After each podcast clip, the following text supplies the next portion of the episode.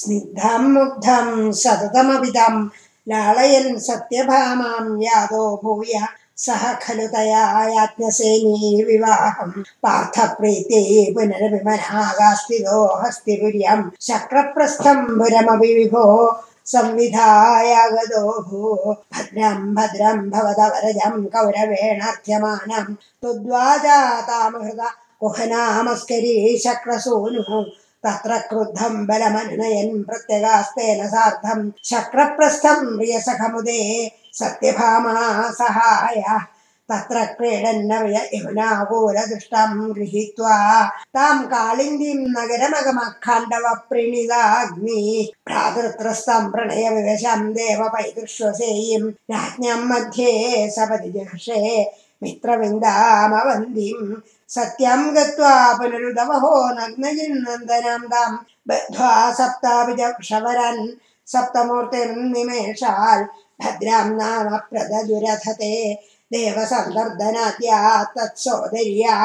वरद भवदः साभि वैदृष्वसेयी पार्थाधीरप्यकृदलवनम्भिलक्ष्यम् लक्षम् छित्त्वा शभरमवृधा लक्षणम् मद्रगण्यम्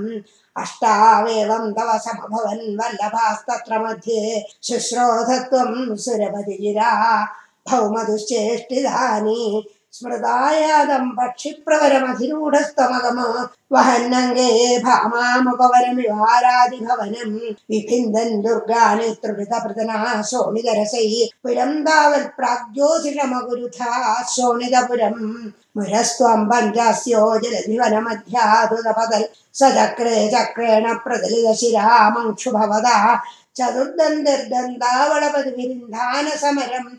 रथाङ्गे रक्षित्वा नरकमगरोऽस्तीर्ण नरकम् स्तुतो भूम्या राज्यं सपदि भगदत्तस्य धनेन गजम् जैगम् दत्त्वा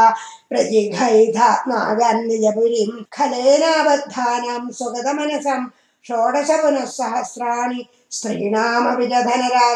च विपुलम् भौमा बाहलकुण्डलम् प्रयातो दिवम् शक्राद्यैर्म हिनः समम् दयि दयाद्युस्त्रीषु दत्त ह्रिया कल्पतरुम् ऋषाभिपतितम् जित्वेन्द्रमभ्यागमस्तत्तु श्रीमददोष ईदृश इति व्याख्यातुमेवा कृथा कल्पद्रुम् सत्यभामा भवनमु विसृजन् व्यष्टसाहस्रयोषा സ്വീകൃത്യ പ്രത്യകാരം വിഹിത ബഹുവപുരുളാളയൻ കേളിഭേദൈ ആശ്ചര്യം നാരദാലോകിത വിവിധഗതി തത്ര തത്രാഭിയേ ഭൂയ സർവാസു കുറുവൻ ദശ